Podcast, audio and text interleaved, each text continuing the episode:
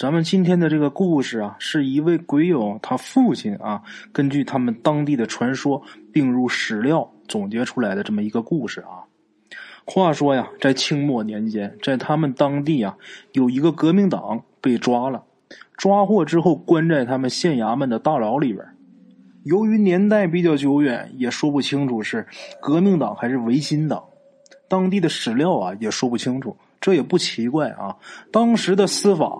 只要是可以定罪就可以了啊，在县令的眼里啊，反正这俩罪都是死罪，啊，这个人呢被捕的时候，他身上啊就已经受了伤，县令还特意嘱咐这个狱卒一定要把他的伤给治好，啊，这个县令他这么做倒不是因为他多么的好心，是因为啊他想挖出这个人的同党的下落，啊，被抓的这个人。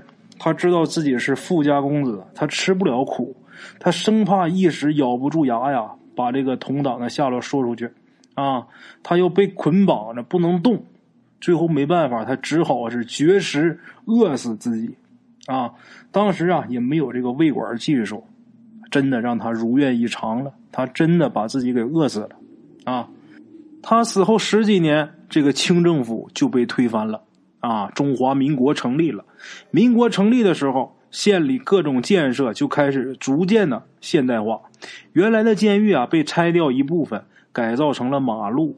当时这个施工啊，没有现在这么多讲究啊，像比如什么不许扰民之类的啊，那个时候没有，晚上照样干。结果不止一个干活的民夫说过，影影绰绰的看到有一个人啊，在这附近晃荡，但是走近了呢，又不见了。后来逐渐就有附近的居民也看到了这一块地，按照咱们现在的话来说，那是市中心黄金 CBD 啊，住在那儿的那都是有头有脸的人物啊。他们认为这地方有问题，县政府不敢不重视啊。当时啊也不讲什么唯物主义，不是说闹鬼了吗？好，那自然是请人来捉鬼，请来的呢就是城外的道士。这人呢，你说他没本事吧，也不是。你说他有本事吧，本事又不大啊！县政府也是图便宜把他请来的，因为是政府请的。这位道士啊，他可是很用心啊，拿出了看家本领，找了一个生辰八字合适的一个小孩自然啊，这个孩子也是穷人家的孩子，把这孩子给鼓弄一番，然后啊，就开始做法。他在这边做法，让这小孩看着，告诉这小孩，如果你看到什么奇怪的啊，你就告诉我。当时啊，他们做法的时候，那旁边围的是人山人海。当然啊，围的这人山人海都不敢上这条街，只不过啊，是在远处的茶楼啊、饭馆啊，什么都在那挤着看着啊。这个做法的时间呢，是月亮刚上来的时候。这道士啊，做法和跳舞也差不多啊，没一会儿就满身大汗。这时候呢，这小孩忽然说看到了什么啊？那看到什么呢？这小孩说呀。他看见一老头领着一个青年呐往前走，但是走不到十几步，这青年就反身回到刚才出现的地方。任这个老头怎么着急呀、招手啊，哎，过去拉他呀，这青年就是不走。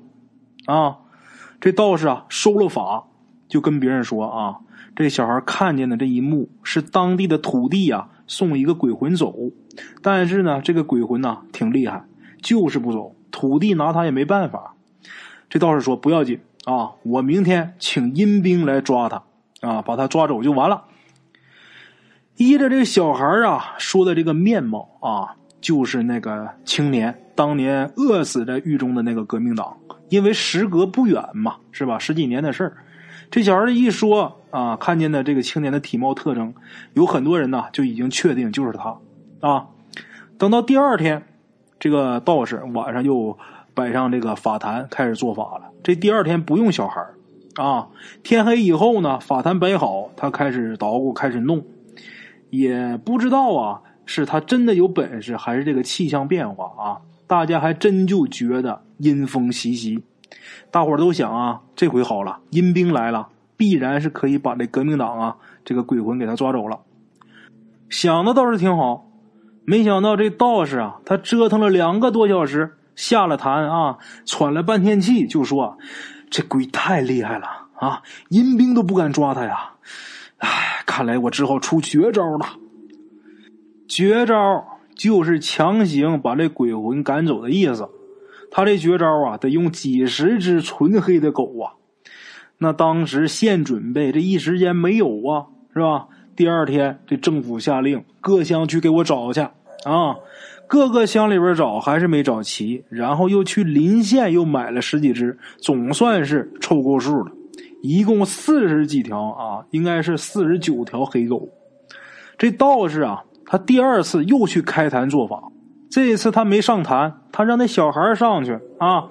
道士烧了一道符，念了咒，然后左手抱着一个木盆，右手拿着一个铜碗，这木盆里放的。啊，就是白天那四十九条黑狗的狗血，每走一步，他就拿这碗崴出来一碗啊，往出一泼，同时啊念一句咒语。这一盆泼完了之后，赶紧有帮忙的过来把这狗血给它填满，给补上。那四十九条狗的狗血那可不少啊啊！很快这条街就快走完了。这时候道士已经是满身大汗。虽然他没说啊，但是大伙看热闹的也能看得出来。他如果成功的把这条街洒满这个狗血，他走出街口，这个事儿就应该差不多能成。结果呢，还在差不到十几步的地方，这道士啊，忽然间摔了一跤，这人呐就不动了。刚开始啊，这些看热闹的没人敢过去啊。后来等了好半天，几个胆儿大的才过去看。到那儿一看，这道士这时候早就已经咽气了，啊！坐在这个法坛上的小孩说呀：“从道士一开始泼血的时候，他就看到那个青年又出现了，啊！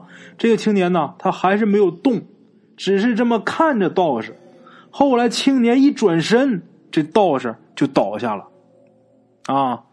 从那以后啊，没有人再敢提捉鬼的事儿，慢慢的。”本县的人，他晚上就不敢从这儿过了啊。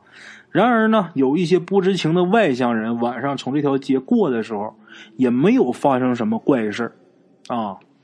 咱们话说，二零一零年的时候，不知道他们县里要搞什么文化活动啊，把这条百年老街现在是改成步行街了，在这条街上立了很多本县名人的铜像啊。那么，在这一个小地方也没有那么多名人，所以呢，死去的这个革命党也被算作一个。啊，据鬼友他爸说呀，立他铜像的那个地方就是当年关他的那间牢房。啊，哎，咱们话说啊，这种人呢，因为他有信仰，执念又很深，死的又比较冤屈，所以说呀，他的鬼魂是很难对付的。啊。好啦，各位老铁们，咱们今天这个故事啊，先到这儿。